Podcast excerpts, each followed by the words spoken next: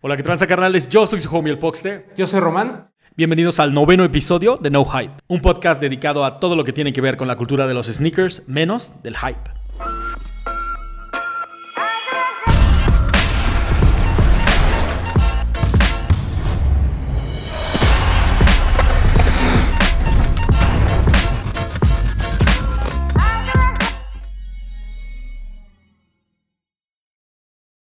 Tío Romy, ¿qué tal la semana pasada? Eh, una semana con un gran lanzamiento como fue el Blazer de Ready Made. Sí, cabrón. Eso sería lo más destacable. Y que ya empezamos con el mes del aire. Empezamos con el mes del aire. Para la gente que no topa, este marzo es prácticamente. eh, Bueno, en, en años anteriores, por lo menos, eh, Nike le echa como un montón de candela y es como todo un mes previo de lanzamientos hasta el mero día del aire. ¿Cuándo es el día del aire? El 26 de marzo. Exactamente. En años pasados también, pues era una cosa de vamos a celebrarlo cabroncísimo, güey. Las fiestas para la ocasión se ponían eh, su- eh, súper suaves. Es lo, es lo más que puedo De, decir. de hecho, debemos dedicarle un capítulo a la celebración del mes del aire. Yo creo que, yo creo que sí, pero so- todo depende de Nike, güey. O sea, Nike ya, la bola está en tu, en, en tu lado de la cancha, güey. Eso sí. se escuchó un Nike patrocina, ¿no? Ajá, sí, Nike patrocina, ¿no? Así como Topo Chico. Topo Chico. Mm.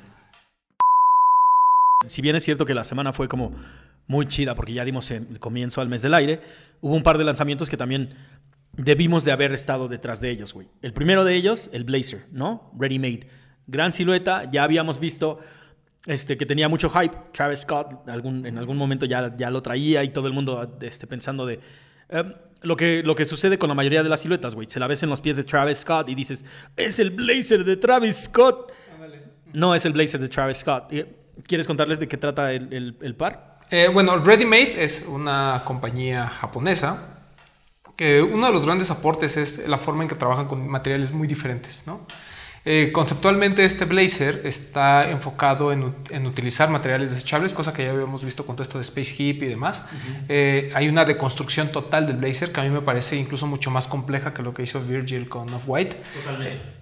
El par es espectacular, el par tiene materiales pues, bastante diferentes, diría yo, a lo que habíamos visto. Eh, obviamente, pues, la mayoría son reciclados ¿no? Eh, o, o reutilizados y eso pues, le da eh, ese toque como muy eh, futurista hasta cierto punto. ¿no? Hacen este sush muy similar al que tenía Nike previo al que conocemos hoy en día, por ahí de los 70s. Entonces, para mí es una pieza fundamental de este año, ¿no? Creo que engloba muy bien lo que ha hecho Nike en, los últimos meses, el tema de la sustentabilidad, el blazer, que es una silueta que están intentando poner de moda, y pues obviamente un colaborador más que realmente nosotros no consumimos habitualmente, pero que podemos conocer y tenemos acceso a él gracias a los sneakers. El segundo de los lanzamientos que realmente me quedé con muchas ganas de agarrar, el Quantum, el GC Quantum Basketball. Una silueta muy cabrona, güey. Yo no sé por qué todo el mundo... A, a mí me sorprende que todavía encuentres... O sea, salió el, el lunes por la mañana, ni siquiera dieron el pitazo, güey. Me encanta cuando hacen ese tipo de, de... Ahora sí que Quick Strikes, sin ser Quick Strikes, porque no es de Nike. Pero de repente ya estaban cargados en Amy, en Jet, en Lost y en, este, en la página de Adidas y en el app de Adidas también lo podías comprar, güey. Y todavía, hasta hace media hora que estábamos grabando esto, yo todavía encontré, había todavía de mi talla. O sea, lo que no hay es efectivo ahorita, entonces Adidas patrocínanos también. Pero este, creo que es un muy buen par con una, con una gran historia este, por escribirse. El GC Basketball es importante porque es la primera silueta GC de performance. La vimos el año pasado, incluso este de basketball se lanzó para el All-Star Game. Este mes, eh, como que hay muchas cosas, ¿no? Está San Patricio, está el All-Star, está el Air Max Day. Y Adidas saca un calendario de muchos lanzamientos que van a tener que ver con GC. Va a aparecer mes del GC también. Eh, entonces, pues la gente que quiera comprar GC, que quiera comprar Air Max, pues va a tener esta disyuntiva de o pedir prestado eh, y- o ir al Monte de Piedad o pues de plano saber que va a perder muchos lanzamientos durante este mes. Eh, pero en el caso del- específico del básquetbol, a, a- a mí me parece una de las mejores siluetas del año pasado. Debuta en 2020. eh, con además hace su debut de manera muy espectacular durante el All-Star. ¿Te acuerdas de estos carritos ¿no? que estaban por las calles y la, y la gente de Adidas estaba repartiendo los pares? Es un par que curiosamente hemos visto más en duelas que lo que vimos el Fear of God 1 de Nike.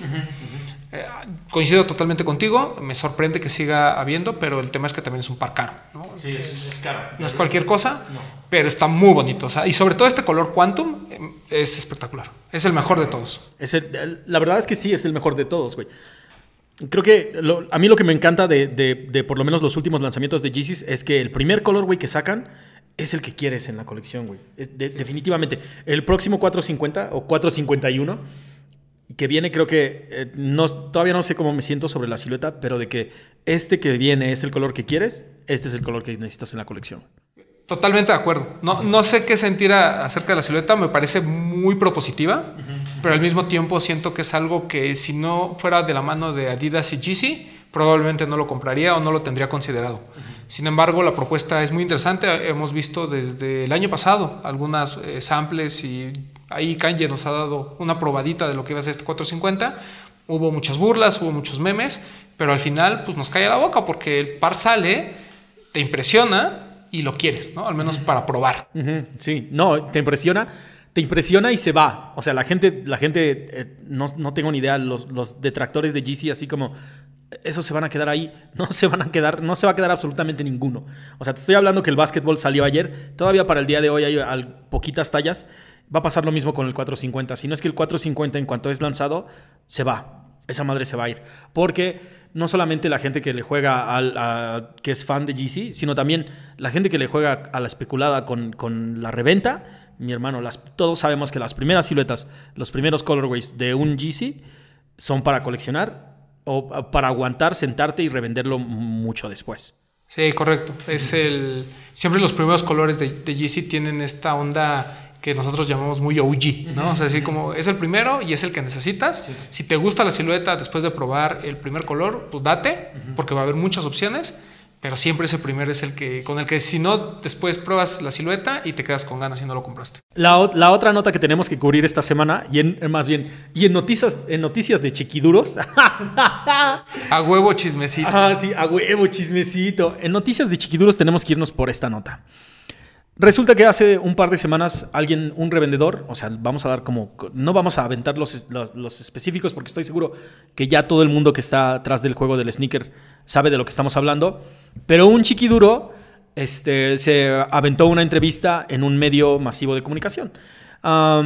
este compa obviamente pidió que fuera completamente anónimo, este, tanto él como, como este, pues, dónde vive, toda esa onda. Este, Resulta que el, señor, bueno, el niño, porque es un niño chiquiduro, este, compraba los compra los tenis que revende con la tarjeta de crédito, crédito de su mamá. Y resulta que su mamá es BP de ventas y, marketing de Nike.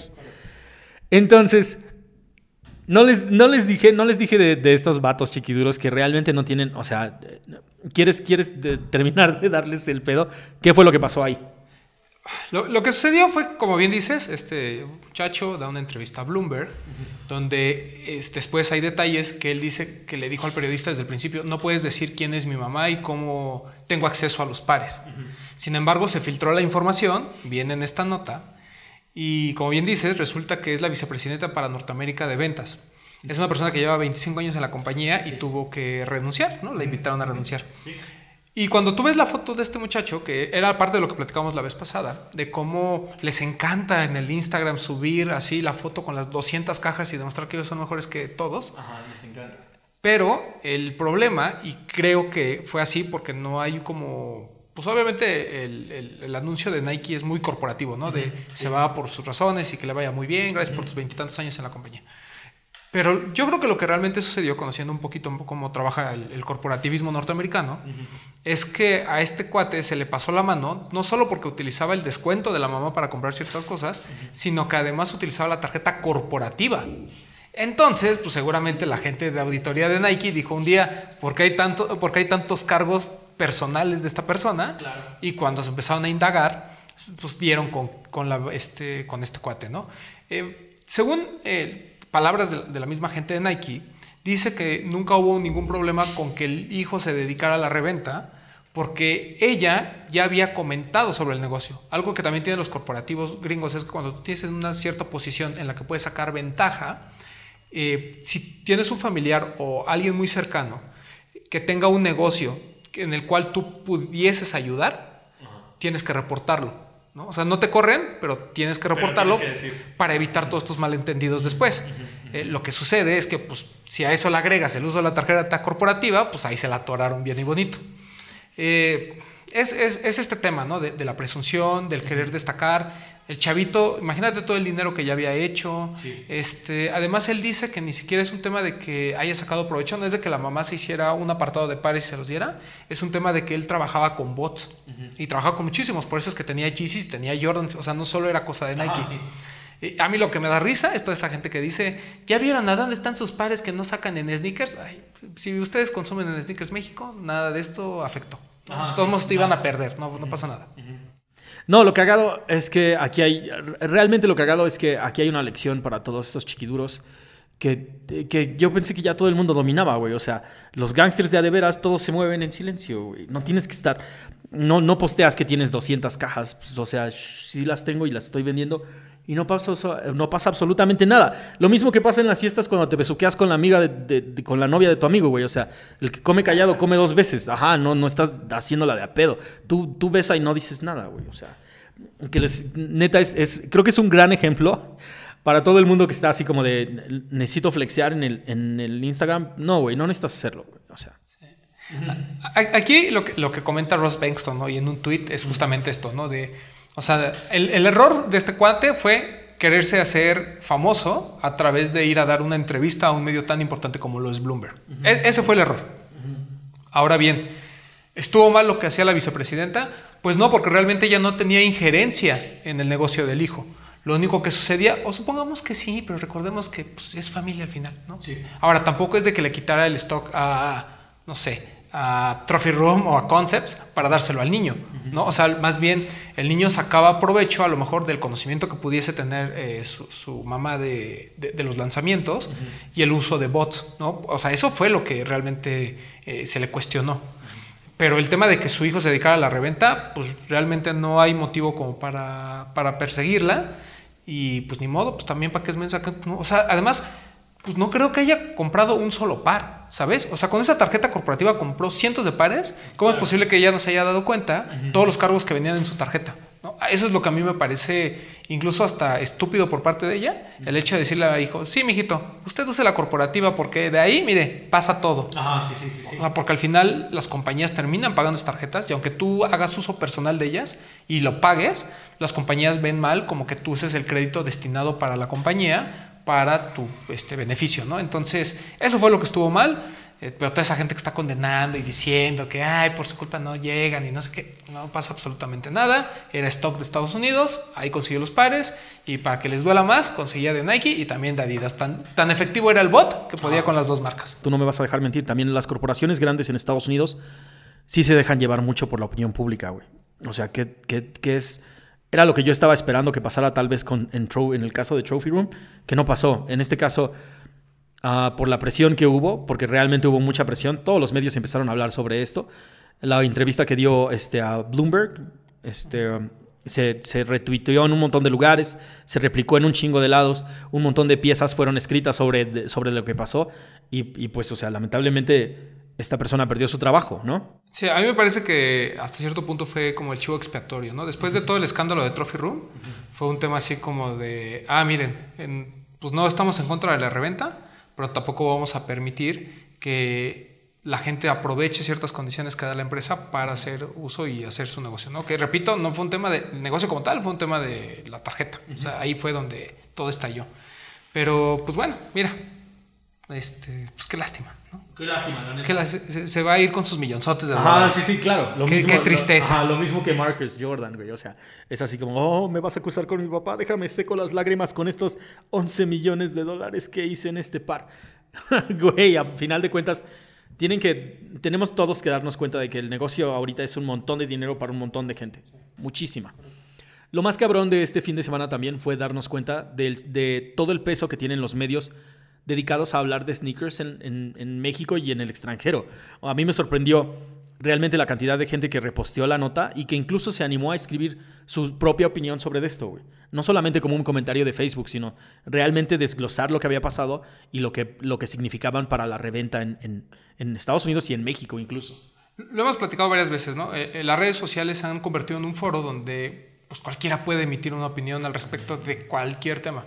Pero al mismo tiempo, al ser medios libres, de alguna forma, pues te dan la oportunidad también no solo de expresarte, sino además de tú generar tu propio contenido para informar a la gente a la que tú quieres llegar, ¿no? Por eso es que los medios de sneakers en los últimos años pues han incrementado de un modo pues, bastante interesante, ¿no? O sea, sí decíamos la vez pasada que todo el mundo quiere ser revendedor, pero pareciera que también hay un segundo sector que, que, quiere ser medio, ¿no? O quiere ser este, parte de... Eh, ya no influencer, porque vamos a dejarlo de... Pues, bueno, sí, la mayoría quiere ser revendedor, después influencer, y ya cuando quieren verse muy acá, este, medio, medio, ¿no? medio de sneakers. Hijo, los palazos, güey.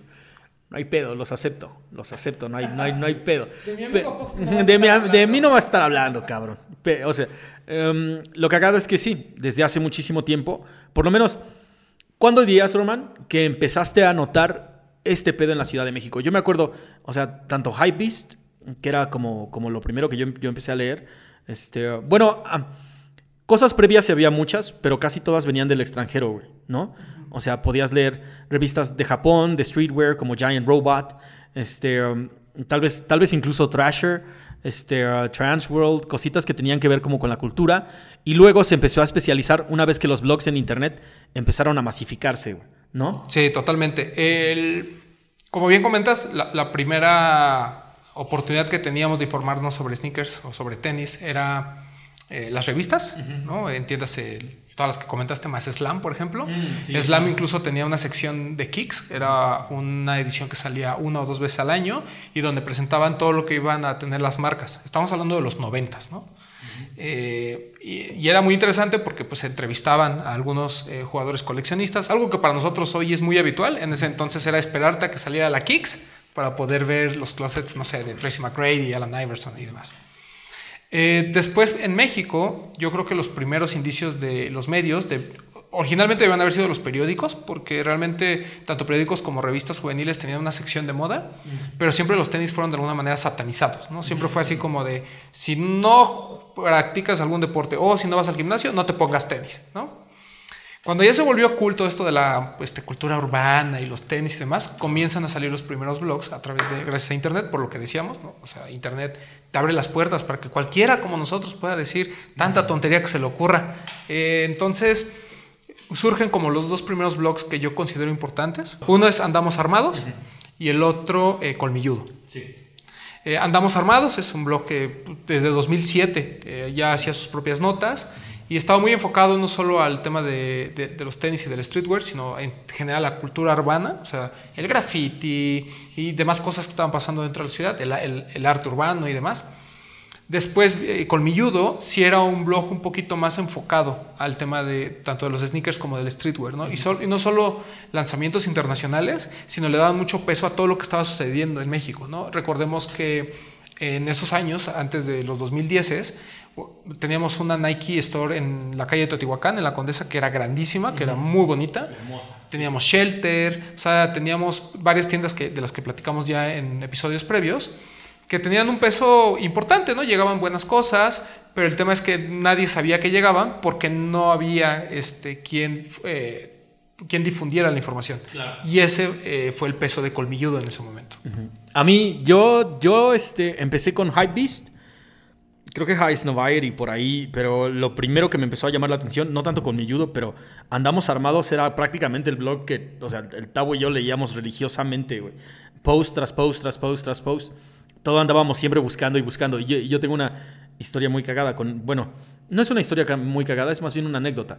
Ah, ah, yo siempre he tenido el, bicho de, escribir para este tipo de blogs y creo que Andamos Armados fue a los primeros que les mandé un mail como con lo que hacía, con mi trabajo, así como, oigan chicos, a mí me gusta escribir de sneakers y me latería colaborar con ustedes y pues, o sea, nada, no, no se armó absolutamente nada. Pero es, es una buena lección, o sea, si ves algo que, que, te gusta, intenta participar con ellos y si no se puede, pues huevos y después vemos si se puede o no se puede en el futuro, ¿no? Igual como pasa con muchos compas que nos mandan mails y dicen, oye, güey, ¿sabes que Yo hago esto y esto y me gustaría colaborar con ustedes. Y siempre es como, Ajá, pues sí, tal vez sí, pero tal vez no. Andamos muy ocupados como para revisar el trabajo de todos, compadre. Sí, el, hecho de que existieran estos blogs creo que abrió la escena eh, en, México. mucha gente que estaba en esos blogs ahorita ya no están en este medio de los tenis, pero hay otros que sí, ¿no? Por ejemplo, Antonio Serralde, que es el mero mero de 99 Problems, empezó en, en Colmilludo, si no mal recuerdo. Eh, por ahí también Sam, creo que también tuvo alguna participación.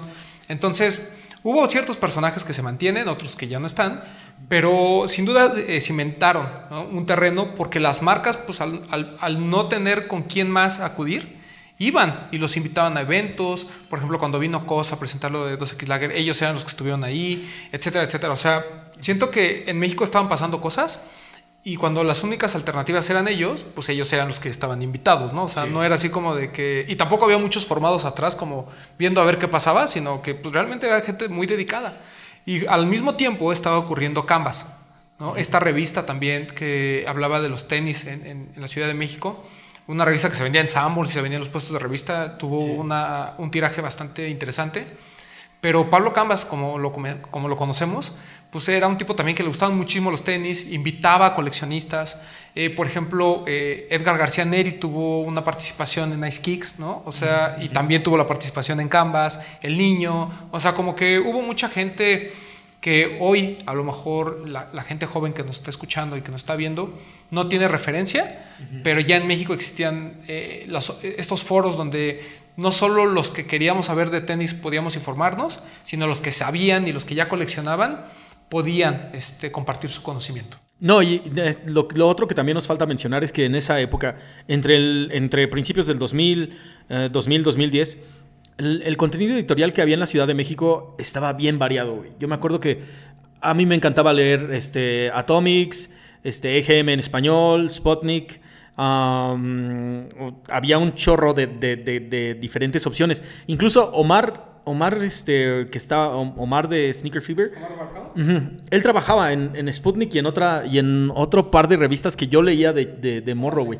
Y me encantaba. Y, no he platicado mucho con él de eso, pero en algún momento sí, sí me, me, encantaría entrevistarlo de ese pedo, porque absolutamente todo lo que estaban haciendo me hizo escoger mi carrera, güey. O sea, yo quería comunicación porque decía, yo quiero escribir en estas revistas. Y lo que la banda no está, o tal vez ahorita todavía no nos está agarrando la onda, el hecho de que tu revista ya estuviera en, que la pudieras encontrar en Sanborns, ya era un, pedo enorme, güey. O sea, ya estabas completamente en otras ligas, porque no solamente podías leer, entrabas un Sanborns y no solamente encontrabas Canvas, sino también encontrabas Thrasher, güey. O sea, estaban como lado a lado. Podías, podías escoger una en español o una en inglés, porque también el diseño editorial, las portadas, todo lo que venía, el contenido, estaba a la par de lo que encontrabas en cualquier publicación de cualquier otro lado del mundo. Sanborns era el nido de la cultura en aquellos momentos, ¿no? Eh, porque no solo las que ya platicamos, también Complex se vendían Sanborns, ¿no? 2XL y demás. Que, pues, por ejemplo, todas estas eh, revistas que hablaban de música, eh, en este caso hip hop y demás, tenían eh, ciertos apartados donde se hablaban de sneakers, ¿no? Hablaban los lanzamientos, los precios, e incluso eran temas que se tocaban durante las entrevistas. O sea, Complex, como lo conocemos hoy, este monstruo de, de, la, este, este, monstruo de, los medios, de, sneakers, bueno, que no solo de sneakers, sino de la cultura urbana también en general, pues tiene como antecedente esta revista de Mark Eco, ¿no? Que la única idea era, pues, entre, hacerle publicidad a su ropa y invitar a sus amigos raperos a que platicaran ahí de ciertas cosas. Y, todo, te digo, estaba muy enfocado en la música y de repente vino este boom. O sea, yo realmente, si tú me preguntas en qué momento Complex pasó de ser una simple revista de música a hacer este, a, tocar tantos temas tan variados, pues no sé. pero ya, ahí está. En el libro de Bobby Hundreds de This Is Not a T-shirt, muy bueno por cierto, si lo pueden conseguir en inglés o en español.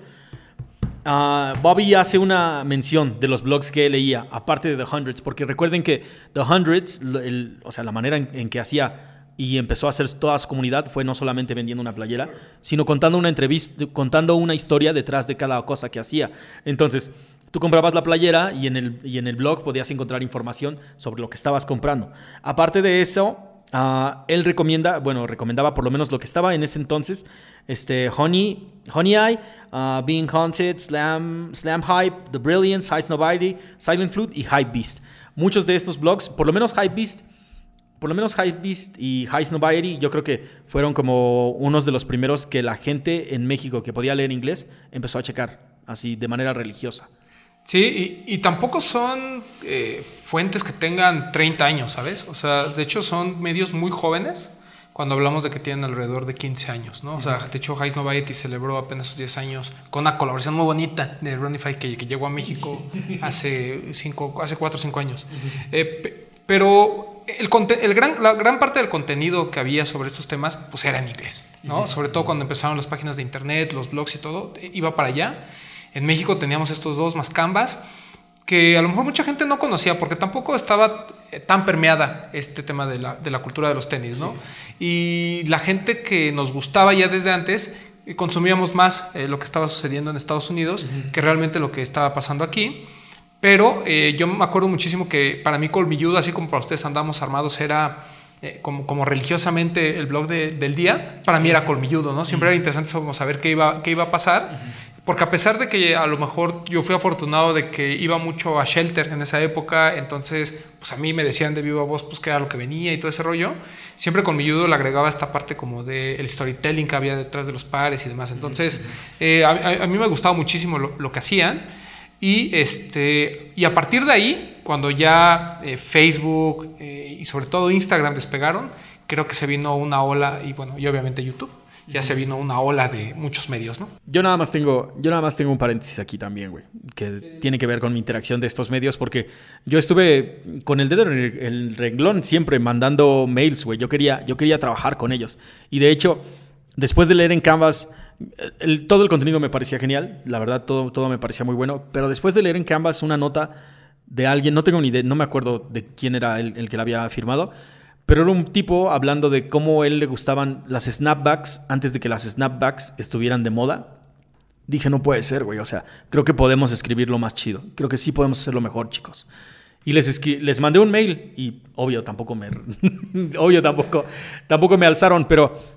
O sea, eh, si me entienden, todo lo que estaba pasando en la Ciudad de México con los medios me, daba, me daban ganas de yo ser parte de eso, güey. Y, sobre todo que eran medios escritos. O sea, la, gente en ese momento leía muchísimo. ¿no? Ya no vamos a hablar de que la gente leía libros, porque eso, bueno, cada quien. Pero al menos en México está comprobado de que la gente no lee libros, pero lee muchísimo revistas. ¿no? Antes era mucho el TV Notas y todo eso. Sí, contenido basura lo que ustedes quieran, pero, la gente leía de alguna manera. Incluso los blogs estos, pues obviamente todo era, a lo mejor sí en el Internet, pero tenías que leerlo. No había videos, no había esta... Eh, no, no, habían estos medios tan visuales, ¿no? Por, decir algo. Exacto, el formato siempre era, o sea, primero todo el texto, la descripción, la nota o la crónica, y abajo estaba la galería de fotos, pero no llegabas hasta la galería hasta que te, te aventabas todo el texto, güey, para enterarte bien de qué era lo que ibas a ver. Sí, y, por eso es que también YouTube marcó como la base para todos los medios que conocemos hoy en día, ¿no? Porque incluso ustedes que este, nos ven y que dijeron, Dejen de, dejen de hacerlo solo en audio, denos YouTube, ¿no? O sea, porque ya te acostumbras a ver las cosas, eh, literal, a ver las cosas. Ya no, ya no es un tema de, leer o, solo de escuchar. Porque también el tema de la radio como que se ha ido ahí medio, este, ¿cómo se llama? Eh, también como que ha bajado un poquito, ¿no? Pero, pues mira, o sea, yo soy gran consumidor de radio, entonces a mí me gusta mucho el, el, tema de los podcasts y demás. Y por ejemplo, uno de los primeros programas que yo me acuerdo, era fan y, tuve la oportunidad incluso de ir como invitado, fue El, el Sereno, que conducía Sam, está Fersoix, que también estaba con él en, Desapacados, y Gerardo Cárdenas, ¿no? que era una persona, eh, sobre todo que gustaba mucho el skate. Entonces teníamos al skater, teníamos a Fersoix que le, encargaba, le encantaba todo esto del arte urbano, y teníamos a Sam, ¿no? que era como el todólogo, ¿no? él entraba todo, como siempre. Entonces... Eh, eh, para mí fue un, gran programa, ¿no? Me, me, gustaba muchísimo porque cada uno tenía un punto de vista muy interesante sobre lo que estaba sucediendo en la ciudad. Y este formato de podcast, no, me voy a atrever a, decir que fue el primero que hablaba del tema, pero creo que sí fue de los primeros contenidos que al menos yo escuché en el que el tema de los tenis tenía una, eh, tenía una relevancia, ¿no? Eh, al mismo tiempo estaba ocurriendo Sneaker Fever y Desempacados, ¿no? Sneaker Fever que obviamente el evento los rebasó por mucho, pero empezaron como, como un medio también, tenían ahí su, blog y tenían sus notas y tenían su página de internet. Y también estaba Desempacados, que este, Sam y Manuel han llevado desde ya hace seis, ocho años, ¿no? cumplieron este... Cumplieron en, este año. y, pues fueron como los dos primeros medios también grandes, ¿no? Y bueno, y, y se mantienen. Porque creo que cuando, ya hablamos de la pirámide de medios en, México, obviamente este de Tier 1, vamos a decirlo, esta, esta punta, pues obviamente debe estar considerados tanto Sneaker Fever como Desempacados como Lace Top ya en día, ¿no? Que es de los medios más jóvenes. Ajá, sí, sí, sí, sí, claro, claro, claro. Ajá, no, échale, güey. No, puedes continuar. Ah, ok, ok, ok. Ya te la chupé, puedes continuar. A mí fue exactamente, creo que hubo, hubo todavía unos pasitos atrás que, nos estamos, que nos estamos saltando, porque yo recuerdo, primero me, emocioné mucho cuando empecé a ver las, las, páginas tanto de Canvas como Andamos Armados, todo ese pedo, porque me estaba dando cuenta de que estaba pasando un montón de cosas en la Ciudad de México que, que no me estaba enterando, güey. Y me encantaba ver las páginas y decir, ay, güey, ¿a poco todo eso pasa en México, no? Y después cuando empecé a buscar videos en YouTube, por ejemplo, si, ahorita buscas Sneakers Ciudad de México 2000, eh, creo que viene a, el primero que te va a salir es el, el Sneaker Pimps, güey. De Sneaker Pimps 2009, que hay una entrevista con, no, no, me acuerdo si es 2009, ahorita me, corrigen si me equivoco. Ah, sale una entrevista a Sam utilizando unos SB, este, um, un Dunk SB de, de November Rain. Ah, sale Eddie de Barrio Warrior con un par de dunks de Freddy Krueger. Y este, no me acuerdo quién más sale, pero el conductor es, creo que nos falta hablar un poquito de él, Chris, este, ¿cómo? Chris Barnard. Chris. Chris Barnard. Ajá. Según yo, él, ese vato, llevaba un medio antes, antes que, en lo que estábamos nosotros desarrollando todo lo demás, bueno, más bien yo ni siquiera estaba desarrollando todavía nada, güey. Estábamos, eh, Tavo y yo ya estábamos trabajando juntos, estábamos haciendo el detrás de cámaras de, de una de una película. Eh, o sea, ya llevamos un ratón en este pedo audiovisual, ¿no? Pero, o sea, creo que lo primero que encontré fue el trabajo de este güey, entrevistando a Sam y entrevistando a, Eddie. Lo que te hace pensar que, o sea, lo que te hace darte cuenta de que los, los, medios son tomados siempre por la gente que los consume en la Ciudad de México, güey. Eso es lo que me parece más emocionante de todo el pedo. Lo que pasa es que, por ejemplo, ese video lo llevaba un medio que después perdió mucha fuerza por, por alguna razón que se llamaba The City Loves You. Eh, y The City Loves You, eh, del buen veneno, en ese momento era también como de los primeros que se animaban a hacer video, ¿no? O sea, estaba, estaban los dos blogs, estaba, eh, este, ¿cómo se llama? Estaba Canvas y The City Loves You era el que estaba empezando a aportar para temas de YouTube y, demás, ¿no? pero de repente hubo, un periodo como en el que se perdió The City Loves You y ahorita lo, lo, retomó Veneno, que, que, lo hace muy bien y sobre todo para esta parte del skate, que es algo que a él le encanta. Pero sí, o sea, veíamos estos esfuerzos, ¿no? En el que había gente que a lo mejor ni siquiera con patrocinios, ni con pagas, ni con las marcas involucradas, pero estaban en este rollo, ¿no? De empezar a crear contenido para que la gente se enterara de lo que estaba sucediendo en la ciudad. Que, te digo, así, así funcionó el, el, Sereno durante mucho tiempo. O sea, realmente lo único que hacíamos era, bueno, hacíamos, ¿eh? como si yo fuera parte, pero bueno, cuando, cuando yo fui, que los veía grabar, este, el, había una, hay una página que se llama Puentes, que generaba mucho contenido de audio, ¿no? Que generaba podcast, era como, un, este, como lo que hace hoy con Boy. Ajá pero eh, se llamaba Puentes y ahí había varios, ¿no? Había, estaba Boom Shakalaka, que hablan de básquetbol, y estaba El Sereno, ¿no? Que, les decía. Y empezaron igual, principios de los 2010 y demás.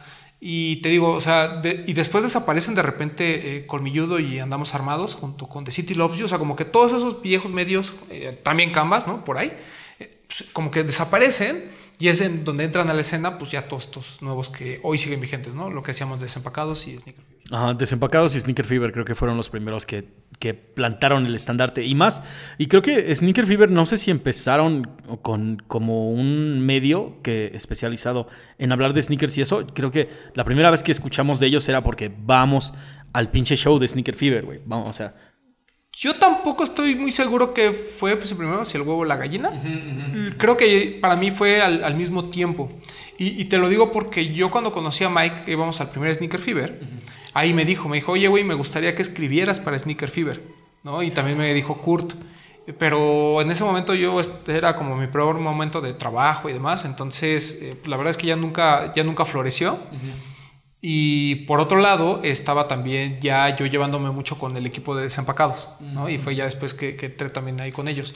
Pero en general, Sneaker Fever siempre fue como la punta de lanza porque el, evento no solo los rebasó, sino que también les dio esa importancia como medios, ¿no? O sea, no, no, es que el contenido fuera malo, ni mucho menos, porque obviamente Mike tiene los pares, Omar sabe este, hablar y escribir muy bien, Kurt obviamente tiene toda la parte de diseño y de arte y demás, pero sí siento que, que en ese momento como medios tenía más peso desempacados, porque hay algo que tenemos que creo que aclararle a la gente, ¿no? O sea, para mí un medio de sneakers son gente que informa sobre sneakers, ¿no? O sea, que te da, eh, no solo te platica sobre, las siluetas que vienen, los lanzamientos, te dan precios y demás, sino que además te dan ese extra, ¿no? Te dan ese contenido adicional en el que tú comienzas a aprender sobre eh, lo que está pasando en la escena.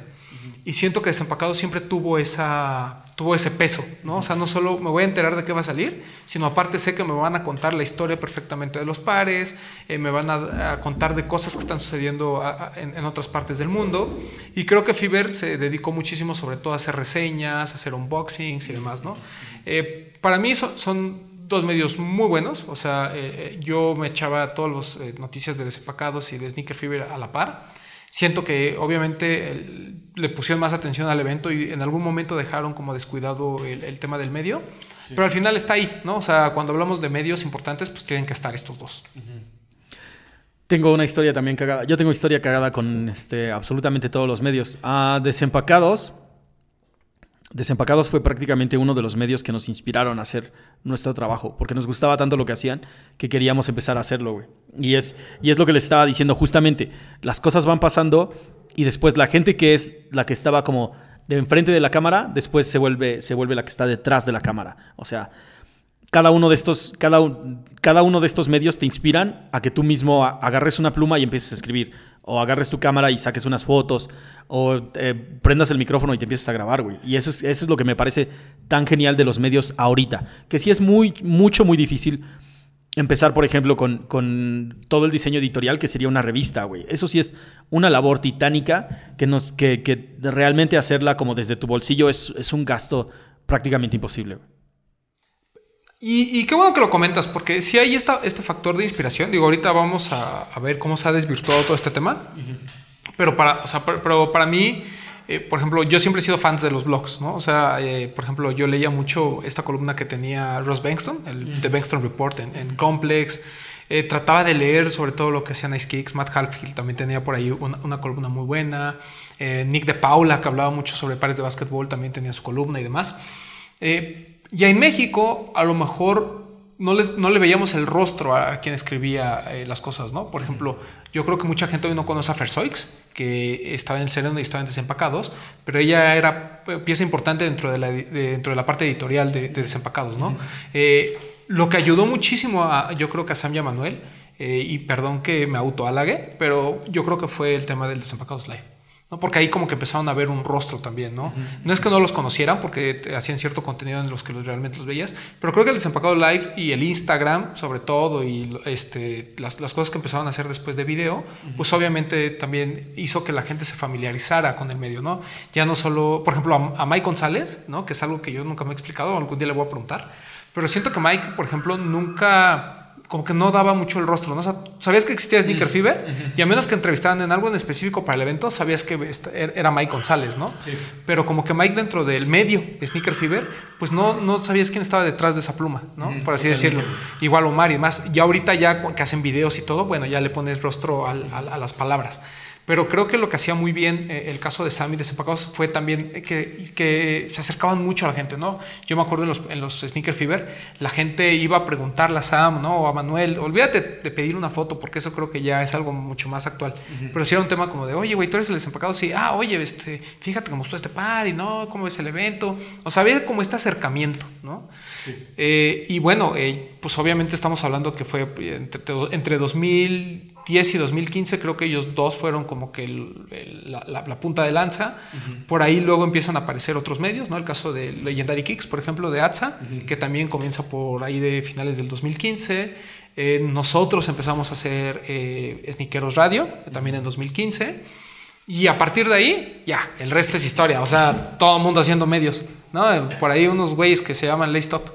Unos vatos locos que se llaman Laystop, güey. Ah, nada más. Y una última cosa de desempacados. O sea, yo, bueno, es muy gracioso porque cuando decías que no ponías como, no le ponías una cara al medio, Yo, desde la primera vez que fui al Sneaker Fever, yo pensé que Kurt era.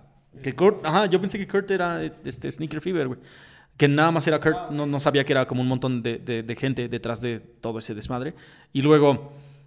También tengo una historia cagada con Desempacados. Uh, una de las primeras cortinillas que tenían para el programa yo la animé, güey. Este, um, él, teníamos, o sea, en el mundo de la, animación o, del diseño, todo el, universo es súper chico y todo el mundo se conoce. Entonces, alguien, se le habían encargado a alguien y obviamente cuando, no tienes, cuando tú no tienes tiempo y ya te gastaste el dinero, pues dices, oye, güey, tú me puedes hacer el paro. Y entonces, él se lo pidió a un amigo mío, a Fer, que, un saludo para Fer.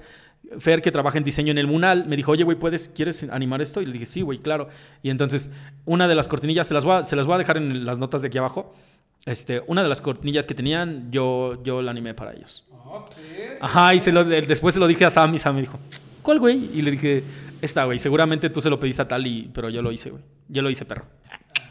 Yo creo, yo creo que sería importante, amigo, como platicarles un poquito nuestra historia, ¿no? Porque realmente nosotros eh, llegamos a No Hype eh, porque eh, cada uno tiene su, su, propio medio o colabora con un medio. En mi caso, por ejemplo, los de los tenis podcast o los de los tenis el blog, eh, eso, eso es un proyecto que ya cumple este año, que pues fue, empezó en 2016, entonces empezamos cinco años ya, cinco años de, los de los tenis, pero tiene un antecedente que era Sniqueros Radio, ¿no? Antes vivían como por separado, estaba los de los tenis el blog, y estaba Sniqueros Radio, que se comenzó en 2015.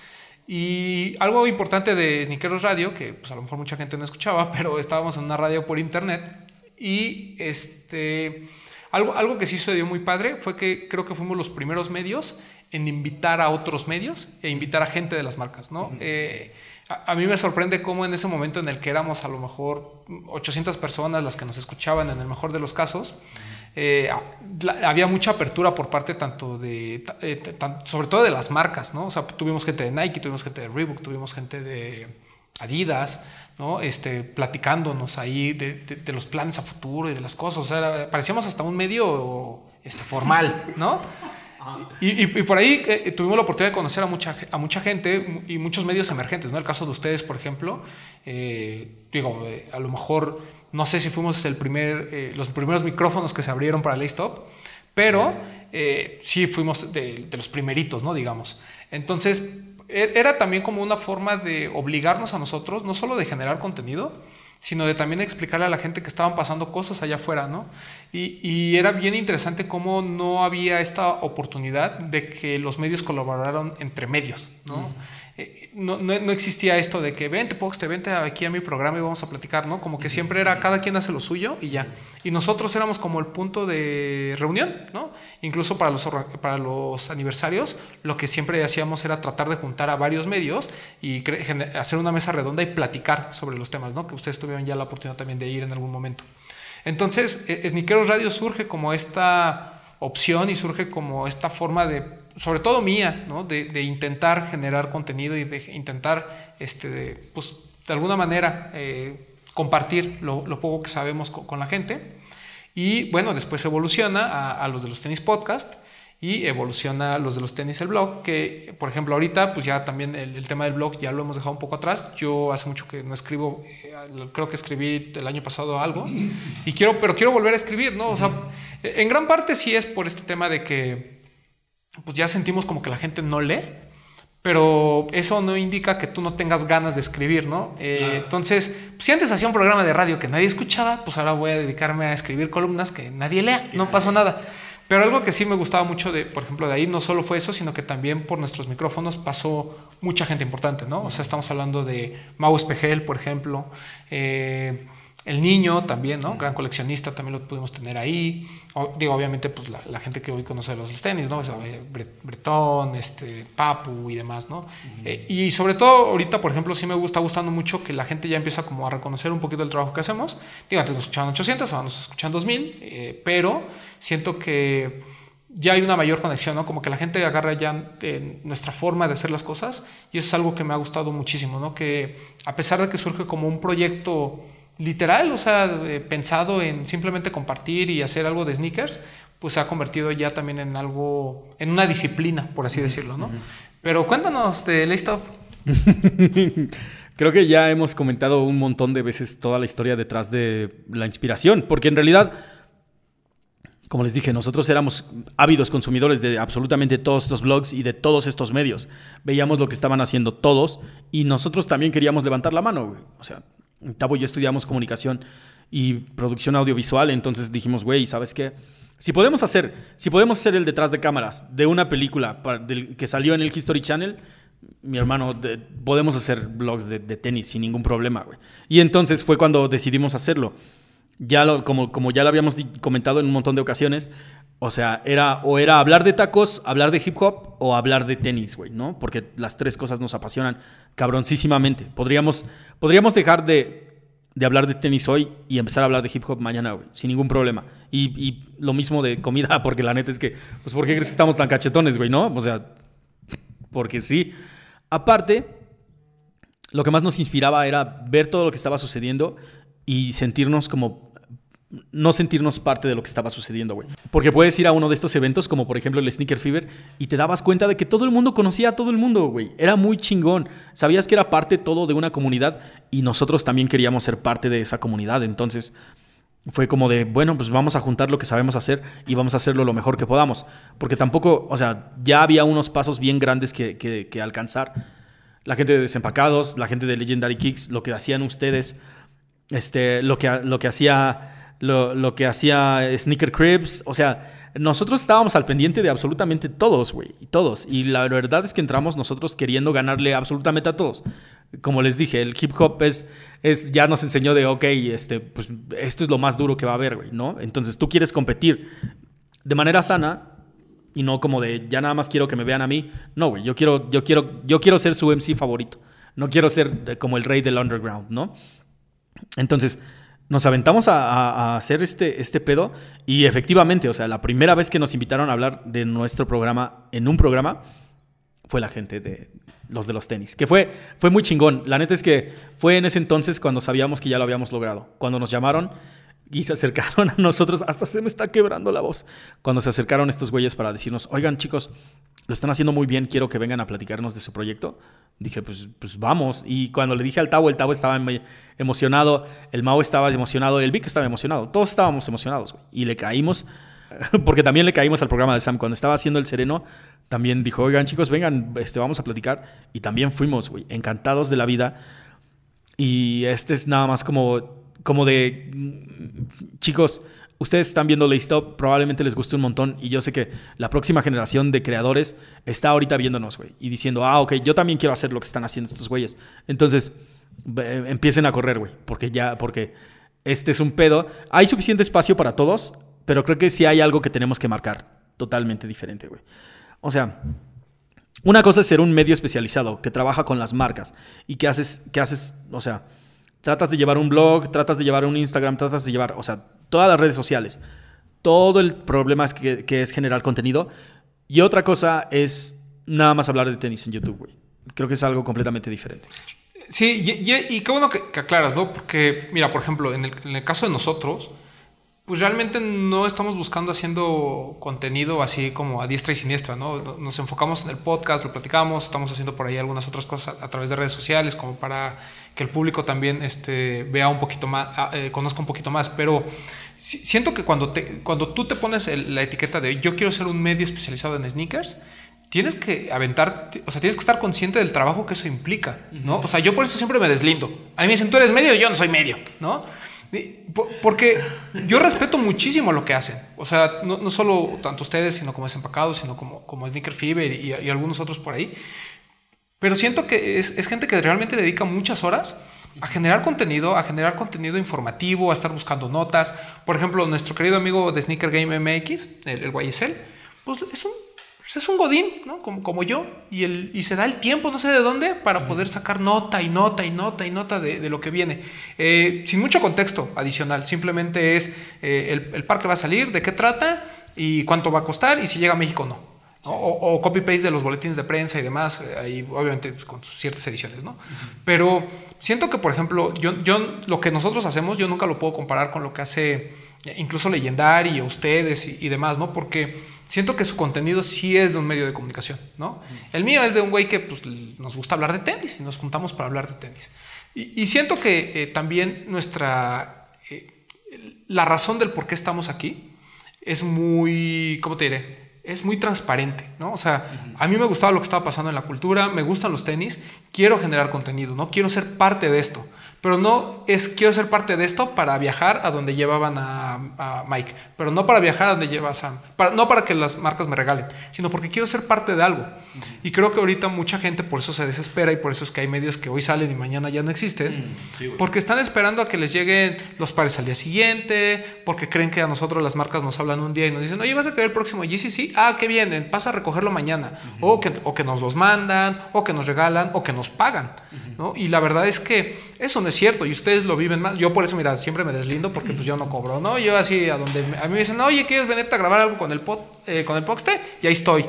este, ¿Cuándo te he dicho cuánto, cuánto cobro? Pues nunca, nada, nunca. Ah, no, no, no, Entonces, eh, creo que es algo que las nuevas generaciones o la nueva gente que quiere entrar lo está viendo de esa forma, ¿no? Como, una, como, generar ingresos que no necesariamente eh, va a suceder y si sucede, tienes que ser muy bueno, o sea, pero muy bueno. ¿Por qué? Porque, como ya dijo Poxte, ya hay gente que te lleva años de ventaja. Entonces, si yo soy una marca y tú vienes y me presentas tu proyecto, pues yo te voy a decir, pues sí serás muy bueno, pero como tú, pero si no eres el mejor, como tú, hay otros 10. Y fíjate que de esos 10 hay otros 3 que están muy bien posicionados y prefiero lo poco que tengo de dinero de presupuesto, pues dárselo a Laystop, dárselo a Desempacados, dárselo a Sneaker Fever o, o, a Legendary, por ejemplo, y ya, los demás pues simplemente no me importan. ¿No? O sea, se escucha muy, muy cruel, pero es la realidad que está sucediendo allá afuera. ¿no? O sea, también el decir que no manches, hay un medio nuevo, lo está haciendo muy bien. Ah, este, déjame ir a probar con mi equipo de finanzas, ¿no? Las marcas ahí, eh, para que me dé un presupuesto nuevo para este güey. Eso no sucede, es el mismo pot y se tiene que repartir, ¿no? Entonces, pues obviamente, ¿qué te vas a fijar? Obviamente en la calidad, en la credibilidad, que creo que es algo que mucha gente no ve, pero como medio de comunicación juega un papel importantísimo. O sea, ustedes lo ven. Si eh, cuando ustedes ven las noticias, si la persona que está dando las noticias no, ustedes no creen en él, eh, una de dos, no sé por qué lo están viendo, y dos, eh, al final pues, pues, para ti no va a ser un medio, ¿no? Para ti va a ser un güey que da noticias, pero al cual no le tienes confianza. Entonces, ¿qué haces? Pues buscas el noticiero del güey que sí te da confianza, ¿no? No importa si es este pro AMLO o no AMLO, da igual, ¿no? O sea, según ah, izquierda, Exacto, eso importa, ¿no? O sea, más bien, según la confianza que tú tengas y la credibilidad que tenga la persona, es la forma en que tú vas a recibir la información. Lo mismo pasa con los sneakers, ¿no? No es lo mismo que Chuchito, el de la esquina, te cuente este, un lanzamiento a que lo leas en Desempacados, a que lo leas en Laystop o que lo leas en Sneaker Game MX. O sea, como que de alguna forma, eh, pues ya sabes que son medios eh, en los que puedes confiar y que te están dando información de primera mano. Entonces creo que eso es bien importante y es algo que mucha gente como que no le pone la atención. Mucha gente dice, bueno, es que no me están dando la oportunidad porque soy nuevo. No es porque seas nuevo, es porque primero nos preguntamos, ¿tu calidad está a la, altura de, los grandes medios de comunicación eh, de sneakers en México? No. Eh, te conozco, tienes credibilidad, es una persona, no necesitas llevar mil años tampoco, o sea, pero eres una persona que si yo entro a su Instagram, veo esa pasión por los tenis, veo esto y lo otro, pues tampoco, ¿no? O sea, por ejemplo, el caso de Mau Espejel. O sea, Mau, creó un medio de alguna manera informativo en el que se comparte mucha información, pero porque hay la credibilidad. O sea, si alguien llega y me dice, oye, fíjate que Mau me contó de este lanzamiento que va a haber de Nike, ya por el simple hecho de tener yo en mente que Mau es el Master of Air, ¿no? Y que fue parte eh, importante para Nike de México, yo te puedo decir, pues sí te la creo. Digo, nunca le creo, pero sí puede ser que sí, le crea, ¿no? si diga, ah, ok, pues igual, ¿no? Ah, es cierto, saludos al mago. Pero a lo que voy es, o sea, es gente que tiene eso, ¿no? Eh, pero, por ejemplo, si llega alguien que aunque yo conozca de muchos años, que yo sé que a lo mejor nunca estuvo involucrado en, los medios como tal y que tampoco tiene el contacto con las marcas y me empieza a contar chismes, pues para mí es como pues, el ventaneando, ¿no? Pero no necesariamente es un güey con el que yo vaya a fiar de la información que comparta. No, y pasa algo aquí, bueno, aquí es como buen, buen momento para dejar caer una de las preguntas que nos han estado haciendo últimamente. Que qué nos parecía, más bien, ¿por qué es que los medios en Latinoamérica no han crecido como los medios en Estados Unidos? Y es súper fácil, güey. o sea, es, es, a la vez como, como un poquito triste, decepcionante para, para nosotros en realidad. Es una cuestión de presupuestos, güey. Es, es completamente una cuestión de presupuesto, se los juro. La mayoría de las marcas, y sí lo vamos a decir tal cual, pues la mayoría de las marcas, o sea, tiene, por ejemplo, este, 100 mil varos para una campaña, ¿no? Y entonces es como de, bueno, ok, voy a, voy a ponerle 30 aquí, 30 aquí y 30 aquí, y eso es absolutamente todo lo que hay, güey. Todo lo demás que quieres, o sea, si tú quieres agarrar algo de ese dinero, uno, pues si no te conocen, no te recomiendan, o porque las marcas son las que te buscan, güey. O sea, realmente sabes que ya lo estás haciendo cuando la marca se acerca a ti y te dice, oye, chicos, háganme una propuesta porque tenemos dinero para hacer esto, ¿no? Pero hagan de cuenta que también hay muchas otras marcas que dicen, te mando un par de tenis y quiero que me hagas esto y esto. Y, y, obviamente no, güey. O sea, ese es el problema, ese es el problema de ser, por lo menos nosotros que estamos tratando de hacerlo como lo más profesional que se puede y tratando básicamente de profesionalizarlo para que medios después de nosotros lleguen y digan, ah, ok, yo tengo que hacer esto, pues va, güey, ¿dónde está el, dónde está el cheque? ¿Me entiendes? Porque hasta, hasta, hasta nosotros de nosotros para abajo, o sea, también Sneaker Fever también lo hace, lo hace, de la misma manera, porque ya hemos platicado con Omar este, de, y Mike de esto, pero casi todos, todos los medios lo hacen a partir de te presto el par de tenis para que hagas contenido, y la neta es que eso no está chido, güey. O sea, eso es algo que tiene que cambiar. La gente de las marcas, o sea, si los medios ya están poniendo la pasión, el, todo el tiempo, el know-how, o sea, todo, cabrones que, este, ¿cómo se llama? Que, cobran un montón de dinero por hacer detrás de cámaras, entrevistas, bla, bla, bla. O sea, están poniendo todo el equipo para decir, vamos a hacer, podemos, vamos y podemos hacer esto. Y si la marca dice, es que no tengo ni un peso, te mando un par de tenis, eso, eso corta por completo el flujo natural que debería de haber entre las marcas, los medios y el consumidor. Tota-, no, totalmente. O sea, si, es un tema de presupuestos, a mí, yo siempre he puesto el ejemplo de los late night show, ¿no? O sea, en, Estados Unidos funcionan y todos los Jimmys hacen late night show, ¿no? Jimmy Kimmel, Jimmy Fallon y demás. Y cuando lo quieren hacer en México, no funciona. ¿Por qué? Pues porque no tienes la cantidad de estrellas, no tienes la cantidad de contenido, no tienes la cantidad de presupuesto que se tiene allá, ¿no? las televisiones aquí no lo tienen, la verdad. Y luego cuando están peleando porque no puede, o sea, eh, Stop no puede estar en la casa de este, Legendary, pero Legendary tampoco puede estar en la de los, los tenis y así, pues obviamente eh, eh, no, no hay forma de generar ese contenido de los late night shows como se hace en Estados Unidos, ¿no? Al menos en México. Lo mismo pasa con los medios de sneakers, ¿no? Es un tema de presupuestos, es un tema de que las marcas tienen eh, dinero limitado, es un tema de que, pues también, o sea, creo que nos gusta o no decirlo, eh, es muy difícil también diferenciar a qué mercado va cada medio, ¿no? Eh, ah, yo, por ejemplo, al principio, y, creo que lo platicamos la, primera vez que los entrevisté, yo decía, es que ustedes van a un medio al que nosotros claramente no llegamos. No solo porque es gente que a lo mejor quiere empezar a aprender y en ustedes se encuentra esta, eh, eh, eh, encuentra esta información en español en YouTube, ¿no? De manera mucho más este, didáctica. y mientras nosotros a lo mejor atacamos un, un, segmento mucho más especializado, ¿no? De gente que pues como está escuchando en, ese, entonces un programa de radio, pues ni siquiera tiene referencia visual de lo que estamos hablando. Entonces, si no conoces de tenis, realmente te vas a perder con nuestra plática, ¿no? Entonces, ahí había como que dos cosas muy, muy claras, ¿no? Pero, por ejemplo, cuando tú me preguntas a qué, a qué, a qué va Desempacados y a qué va Sneaker Fever en cuanto a la gente que los consume, seguramente ellos tienen las estadísticas y, y demás, pero a lo mejor yo desde afuera como marca digo, ay, pues van a lo mismo, ¿no? Pues mismo este, gente joven, tantos hombres, tantas mujeres, o sea, como que el perfil del consumidor de, contenidos de ambos es, muy similar. ¿no? Con ustedes pues pasó algo diferente porque sí venían con, con, otra, con otra onda. Pero me refiero a que ya actualmente ya es bien difícil incluso para las marcas hacer esa como definición, ¿no? Entonces se van por quién lo hace mejor, ¿no? O por quién les gusta cómo lo hace, o por las formas, ¿no? O, ah, pues es que el Poxte está más chistosito, entonces vamos a hacerlo con Poxte. No, no, pero es que Sam es este, el, señor de los sneakers, entonces vamos con Sam. No, no, bueno, pero es que Mike ya lo conoce porque sale con él. Ah, entonces vamos con Mike, ¿no?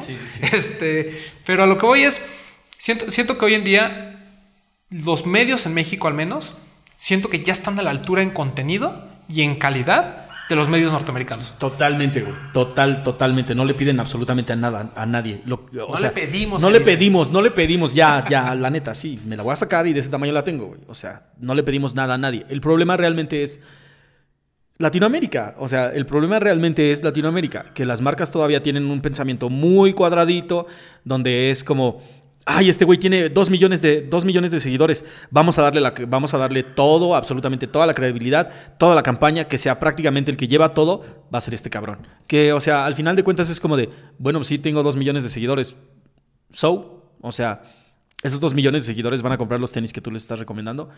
Tal vez no, tal vez sí, pero el problema es que la marca no se, no se avienta como a experimentar con todos los demás, güey. Sí, no, y, por ejemplo también, eh, o sea, obviamente hay diferencias este, que me parece son lógicas, ¿no? O sea, si tú me dices, oye, es que ¿a poco Laystop está a la altura de Complex? Sí, en, o sea, en contenido sí, ¿no? Pero, pues obviamente, ¿qué es, hace tan, tan enriquecedor a Complex? Pues toda la gente que pueden invitar. Claro, güey. y el dinero. y el dinero no, si, yo, si yo tuviera la lana de Complex, el tiempo de Complex, el tal, o sea, la cantidad de talentos que, que, tienen en Complex y aparte el acceso a todas esas grandes estrellas. Imagínate que un día puedes este, entrevistar a Jeff Staple, pero al día siguiente puedes entrevistar a eh, Fat Joe y al día siguiente a DJ Khaled y así sucesivamente. Bueno, pues con ese poder, eh, digo, ¿no? Ah, pero, pero, ya tropicalizándolo, creo que lo que nosotros hemos hecho muy bien en general es no ver límites. ¿no? Ok, está bien. No, no tienes el dinero, eh, lo entiendo. Yo podría hacer algo muy chingón, pero me voy a acomodar a tu presupuesto y lo voy a hacer de buena calidad. Y creo que esa es la vara por eso es que creo que la vara está tan alta para la gente que quiere hacer un medio actualmente, ¿no? Para estos chavitos que están entrando. Ese es el conflicto. Que ya no puedes empezar así con tu celular, ¿no? A hacer este tu ahí tu contenido y tu unboxing y platicar de dos, tres cosas. Porque así como tú, hay gente que lo está haciendo mucho mejor, ¿no? Y que ya tienen este, un terreno ganado. Entonces, si tú quieres que una marca se fije en ti por hacer eso de manera muy casera, pues la verdad es que no va a suceder, a menos que te vuelvas viral y ni así, ¿no? O sea, pasa mucho y, perdón que a lo mejor este, hiera susceptibilidades, pero hay mucha gente que quiere hacer su canal de sneakers y a lo mejor les pega un video, ¿no? Eh, los famosos cuánto cuesta tu outfit o el fui a no sé dónde y me encontré estos fakes, ¿no? O fui a no sé dónde y me gasté 100 mil pesos en tenis. Ok, o sea, eso se viraliza. Pero repito, para mí esos videos son más de entretenimiento que realmente de un medio de comunicación, que es lo que estamos hablando aquí, ¿no? Estamos aquí de cosas serias. es otra liga. Así es. Entonces, si quieres entrar en esta liga, pues te va a costar.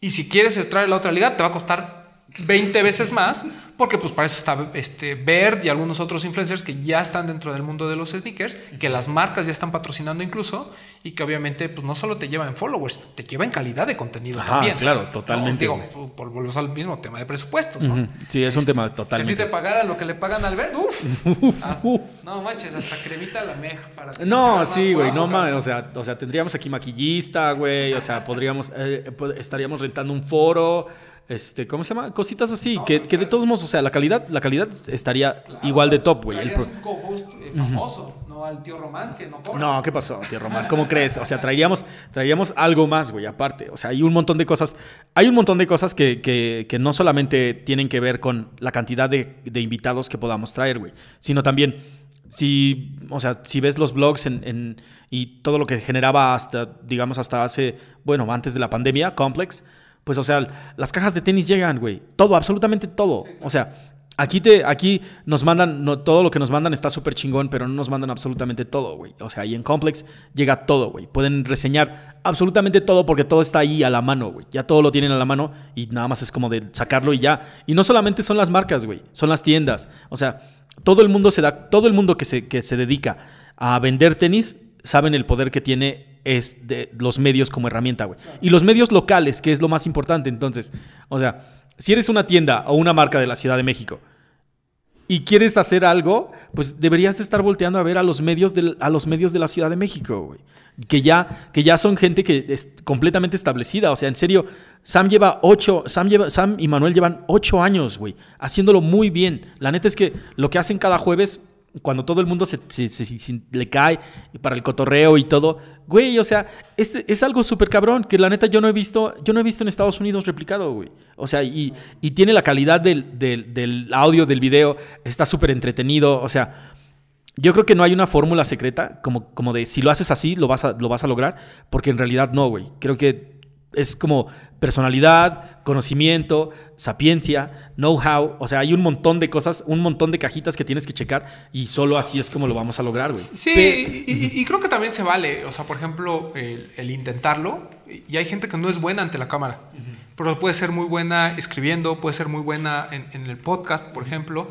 Entonces, yo creo que ahorita hay tanta apertura y hay tantas formas de, de generar contenido que no necesitamos ver tu cara. O sea, si tú te sientes incómodo, si crees que no tienes el carisma, si cada vez que subes un video la gente se burla de ti y te dice, no lo hagas, inténtalo, o sea, síguelo haciendo si es por necesidad.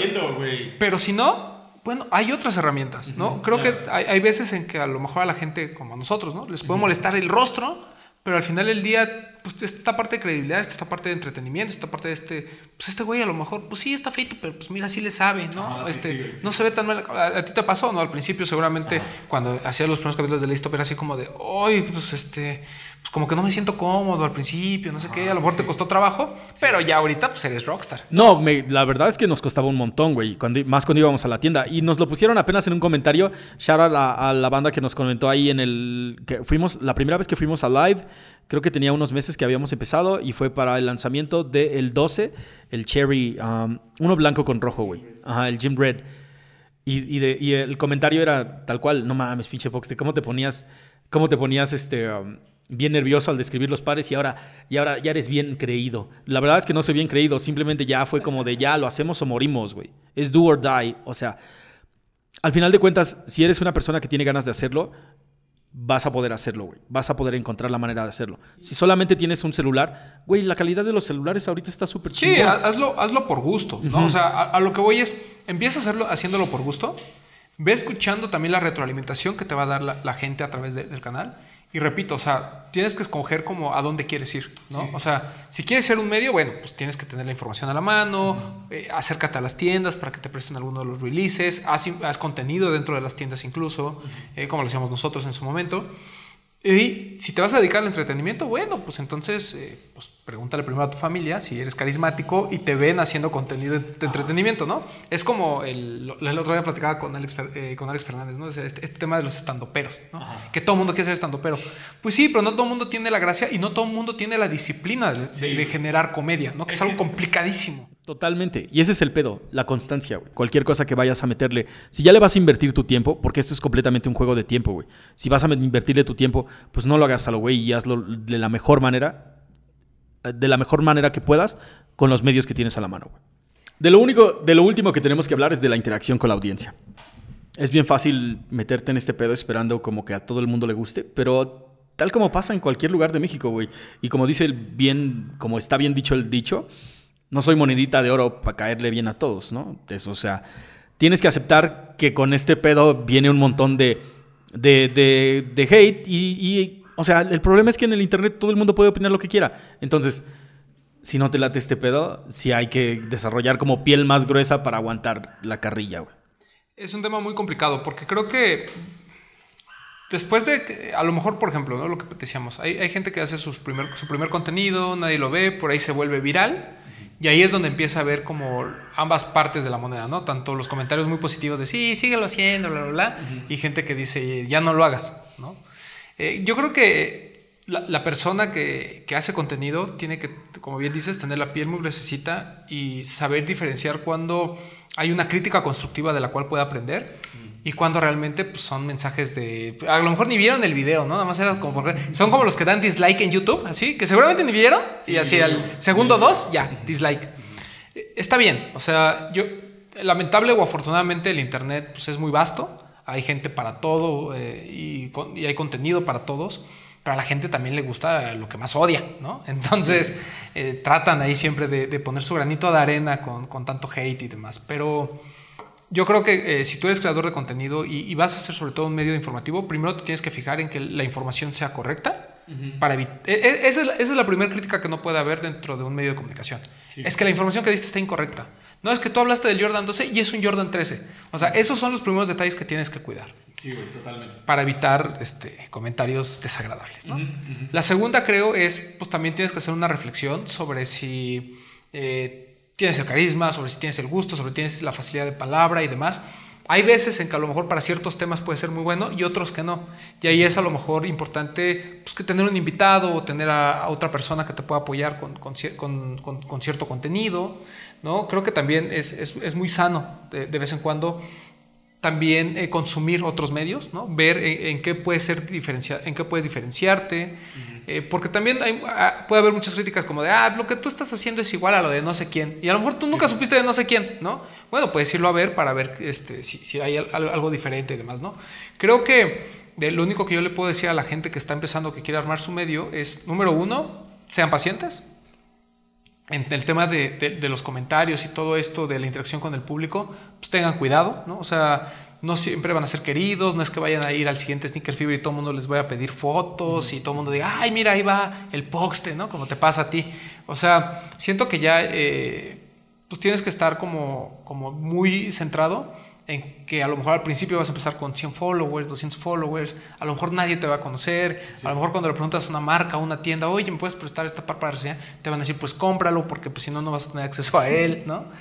o sea, va a haber ese tipo de comentarios pero creo que conforme tú vayas mejorando tu contenido, conforme tú te vayas haciendo la idea de que esto es lo que quieres, tengas esta disciplina, tengas esta constancia y sobre todo no quieras ganar dinero de un día para otro con esto, creo que hay este, muchas oportunidades, ¿no? O sea, porque hay gente que dice, ay, no, pues ya voy a renunciar a mi trabajo y me voy a dedicar solo a esto, ¿no? Cuando a lo mejor pues no han creado ni el público, no han creado ni siquiera un medio formal como tal, etcétera, etcétera. ¿no? quieren empezar y ser emprendedores con algo que es muy complicado por todo lo que ya dijimos, ¿no? Y les repito, o sea, consuman contenido local, vean qué se está haciendo, vean si no, a lo mejor tú puedes tener una gran idea, pero a lo mejor alguien más ya lo hizo. Tú lo puedes hacer mejor que esa persona, dale. Si no, entonces pues mejor vete buscando otras ideas. Es que ese es, ese es un territorio muy escabroso, porque también yo diría, pues realmente nadie va a estar haciendo la misma, la misma cosa, porque, o sea, cada cabeza es un mundo y cada quien tiene como su propia perspectiva. Si ya tienes una idea en la cabeza, lo, más, lo que yo te recomendaría es como ponlo en lápiz y papel y de ahí empieza a desarrollarlo. O sea, creo que esa es la, parte que mucha gente se está saltando, pensando en que nada más dale play ahorita y, y vamos a ver cómo resulta. Y no, creo que se están, se están pasando el, paso más, más importante, que es la preproducción. De qué vas a hablar, júntate los temas, anótalo. No tienes que aprendértelo todo de cabeza, güey. O sea, puedes ir, puedes ir haciendo notitas para ir, para ir desarrollando lo, que, lo que realmente quieres transmitirle a la gente que te está siguiendo.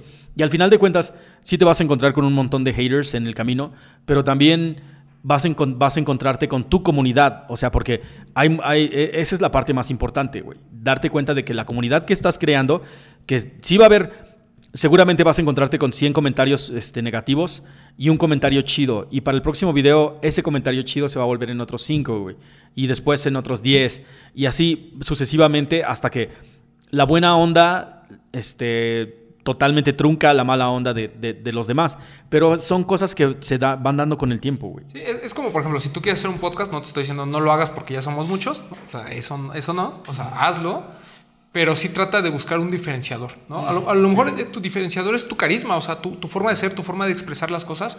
A lo mejor eso es lo que le da la fuerza al podcast. Entonces, igual podrías hablar de tenis que de este, comida y a lo mejor te funciona porque la parte importante de ese podcast a veces eres tú. Hay veces en que a lo mejor uno eh, también tiene que ser sincerarse y a veces uno no es el, más agradable, pero a lo mejor el conocimiento que compartes o los detalles que compartes de ciertas cosas pueden ser tan interesantes que a lo mejor eh, pasa a segundo término. ¿no? Entonces, eh, lo que dice Pox tiene completamente la razón. ustedes inténtenlo, háganlo, hagan sus pilotos, véanlo.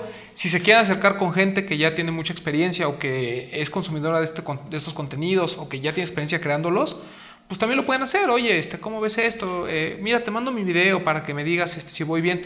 Y normalmente, pues si se acercan al Poxte, les, van a decir, les va a decir que no, si es que lo ve, ¿no? Porque así es él.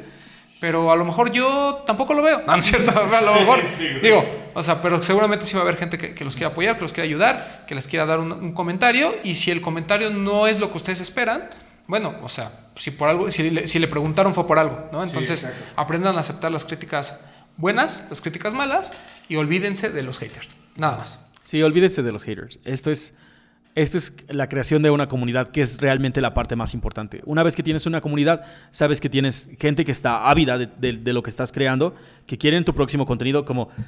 O sea, yo lo tengo que decir, props a toda la banda de, que nos sigue No Hype, porque el episodio de la semana pasada se estrenó el martes y todo el lunes estuve recibiendo mensajes de dónde está mi episodio de No Hype tanto a mi Instagram, como al Instagram de Román, como al Instagram de Laystop, donde, al del Tavo también, donde chingados está mi no hype. Y, y, ah, sí, sí, sí, sí. Exactamente. Que- que- que eso justamente iba a decir. eh, cualquier queja con Tavo. Ah, sí, cualquier Arroba Shotguns. Ahí. No, pues solamente tenemos dos manos y si, si recuerdan, no Solo, solamente, solo tenemos un Tavo. solo tenemos un tabo. No, y si recuerdan, estamos, o sea, la gente a veces no se da cuenta de todo lo que estamos generando, pero si pones en comparación de que, de que la, la mayoría hace una sola cosa, güey, no mames.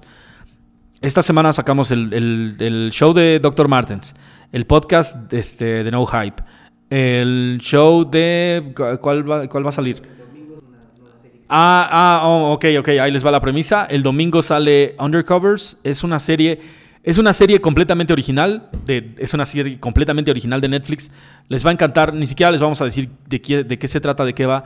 Es contenido de Laced Up, así que ustedes saben que es así, mira, la, crema. Y, les, y, ese es el pedo, que estamos haciendo más cosas. Acabamos de grabar el Ultraboost 21. Este, Aurora acaba de hacer su reseña de el Kung Fu Panda, eh, Reebok. Mm, es un, este, um, el Instapump Fury. Y este, um, Ajá, ya hicimos el, el piloto del podcast de las chicas también, Girls Up se llama. Y tenemos aquí atrás, no les podemos mostrar, pero tenemos acá atrás una caja llena de seis pares diferentes de fila, que, que es una de las cosas más chingonas que he visto de la marca en los últimos años. Y hay algo que no comentamos, que, que bueno, que ahorita que comentaste lo del podcast de, de las chicas, a mí me da mucho gusto cómo las mujeres ya están empezando a crear contenidos medios. Unity, mis respetos, o sea, totalmente. creo, creo que ellas es- es- pusieron como eh, el caminito para que más chicas vayan creando contenido. Qué bueno que canales como el de ustedes ya se vayan animando a también invitar a chicas y tener contenido para chicas. Desempacados también lo hace con Paguave. O sea, creo que también eso viene a refrescar un poquito la escena de los medios, ¿no? Sí, totalmente. Porque pues las chicas cada vez están más ávidas de, de- de contenido y pues les da hueva escuchar a Poxte, pero a lo mejor les gusta como lo platica Fer. Entonces, siento que eso es algo que me ha gustado muchísimo. Y si ustedes son chicas, este, anímense. O sea, de verdad, Sí, de verdad, a lo mejor como nosotros los vatos ya hasta le demos de aburrir a la gente. eh, imagínense, este, yo tengo que ir como a 30 canales diferentes, entonces ya dicen, guácala el tío Román, pero va a haber una chica por ahí que digan, ah, mira, está, pues me gusta cómo está haciendo su contenido. Sí, totalmente, güey. Total. Y, y hazte cuenta, o sea, lo que queremos hacer aquí no solamente es como de, como de, ah, ok, son las morras, son las morras de Lay Stop. Pues no, güey. O sea, lo que realmente estamos haciendo es como de, chicas, o sea, tal vez, tal vez todavía, y después de que vean el episodio que, grabamos con ellas del de Late Night, lo, que ese también es un contenido como de tres horas que, que ya está próximo a salir, discúlpenos. No mames, neta, la editada. Igual y si agarramos un becario de, de edición, güey, ¿eh? No, no, no sabemos. Vamos a ver qué pedo. Pero Ojo aquí, Alberto Bretón. Ajá, lo que queremos, lo que en realidad queremos es como de, pues, o sea, lo único que nosotros vamos a poner es la cámara, el micrófono y, chicas, el mensaje es completamente suyo. O sea, eso es, eso es real, porque no queremos así como de, ah, no, se ve que el Tavo les dice todo, o se ve que el Fox de tal, o sea, no, es- este es como de, nosotros lo único que vamos a hacer es poner aquí la cámara, el micrófono y, y que, y, que las, y que las morras tomen el cargo, ¿no? O sea, que ellas se hagan, se hagan cargo de qué es lo que se dice, cómo se dice y cómo se transmite. Porque al final de cuentas, creo que lo que nos está faltando a, todos en este pedo del sneaker game, o sea, si ya todos tenemos una opinión y, hacemos nuestra opinión, pues creo que falta la opinión de las chicas, güey. Y no hablando de, y no hablando para nada, nada más de cosas de chicas, güey. Porque no se trata de ese pedo de, ay, salió el nuevo Jordan Rosa y es la edición de. No, no, no, no, no. no. Yo quiero oír lo que tienen que decir todas las mujeres de todo lo que hablan los hombres, güey. De todo. Háblame, háblame, dime qué es lo que te parece. O sea, por- porque la única manera de que todos estemos participando en el mismo nivel es hablando exactamente de lo mismo, güey. Si nada más vamos a decir, ustedes encárguense de lo de chicas, pues no, güey, ahí ya estamos como dándoles una cajita nada más donde jugar, güey. Y se trata de que todos tengamos los mismos juguetes y todos podamos manosearlos todos. Por último, Román, ¿qué te pareció, eh, ¿qué te pareció la banda que se aventó por su playera, güey? Muchas gracias a todos que hicieron sold out esta primera colaboración eh, con Anuar eh, por parte de No Hype. Eh, las playeras las vamos a estar entregando en alrededor de dos semanas. Este, si las tenemos antes, obvio, se las vamos a entregar antes. no crean que las vamos a tener ahí calentando. Eh, ya platicamos con Anuar, ya tenemos la, ya bueno, ya mandamos la lista con tallas, colores y demás. Entonces, en cuanto él nos diga, aquí están, les informamos en dónde las vamos a entregar y con todo gusto eh, ya podrán estrenar su playa de No Hype y también la nuestra, porque la verdad es que los samples no nos quedaron porque pues estamos gordos, ¿no? Ajá, sí, porque son M, güey. Pues no, o sea, M Life. Pero algo vamos a hacer con esos samples, ¿no? Todavía no sabemos qué. Algo, algo vamos a hacer. Algo, algo vamos a hacer todavía. Y por cierto, todavía, o sea, las dos personas que me mandaron mensaje ah, de, de los términos que utilizamos para el diccionario, la E de e-commerce, ya me contacté con él, pero la X, este, ¿cuál habíamos quedado? No, no habíamos escogido un campeón, ¿verdad? Yo voy a escoger uno ahorita. Ah, hubo muchos que me parecieron interesantes. El más, el más interesante de ellos era este, como Adidas X, este, um, no sé, Sean Witherspoon, ¿no? Ajá, la X de colaboración. X de por. Que también estaba chido, pero un cuate de, creo que, creo que es de Yucatán, este, me mandó cómo se dice tenis en este, tenis y pies en, ¿En Maya? en maya. Es algo, es algo de she algo, o sea, y, y- y dije, ay, güey, no mames, tienes toda la puta razón, güey. Debimos haber usado esto. Ah, Ahí tienen el nombre para el siguiente blog. Ajá, exacto. Ajá, tenis. ah, Mi gente, no le pongan kicks, güey. Neta, ya, ya, ya, ya, ya, ya, no le pongan kicks. güey. Oye, de. Legendary Kicks no vas a estar. sí, ya no le pongan kicks, güey. Neta. Y aparte, y también en su, en su bio, descripción de Instagram, no le pongan una nueva propuesta para. No, ya, mi negro, ya no lo hagas, güey. Ya no lo hagas. Empieza a hacer tu trabajo y no, no empieces con eso. Y tampoco hagas un próximamente. La neta, los próximamente, güey. Porque, porque lo único que me estás diciendo es. Próxima, o sea, ahorita no he hecho el trabajo, pero ya lo voy a hacer, ¿eh? Y espéralo. Y después, tres semanas después, ya es así como de, ah, ok, pues que no, ya iba a salir. Ah, no, espérame. Güey, entonces no Gran expectativa y luego cuando ves el producto dices, ah, Sí, para güey, esto no. esperé. Ajá, para esto me... Sí. ¿en serio, güey? No, no, no. Güey, hazlo, hazlo ya. No, ese pedo del próximamente, déjaselo a la gente que tiene producción para hacer un próximamente. Si tú no tienes, no lo hagas. No, bueno, pues ya. Después de este regaño al público, eh, pues ya, Ah, vámonos. lo siento, cabrones. Carnales, si les gustó el video, recuerden compartirlo con absolutamente toda la banda. Este fue el episodio número 9 de No Hype. No puedo creer que hemos llegado ya a 9 y para el próximo ya estamos en dígitos dobles, güey. Uf, muchísimas gracias, Román. Neta, muchas gracias por, por acompañarnos. Este, ay, pues, ¿qué te digo de acompañarnos? Si esto es de, de- de los dos, güey. Entonces, muchas gracias a ustedes por acompañarnos, por aguantar el las, eh, lo- todo lo que dura el show. Gracias a la banda que nos sintoniza a través de radio en NESA, en el 97.3 de FM. Y para todo el mundo que nos ve en YouTube, Spotify y nos deja su- nuestro rating y cinco estrellas en el Apple Podcast. No, muchas gracias a todos. La verdad es que no lo esperábamos, este recibimiento por parte de ustedes. Qué bueno que les gustó vernos en YouTube, qué bueno que nos siguen escuchando a través de las diferentes eh, plataformas de audio. Y como ya dijo el Poxte, este, pues ya hasta la próxima semana. Sí, nos vemos en la próxima, negros. Peace. Próximamente. Próximamente.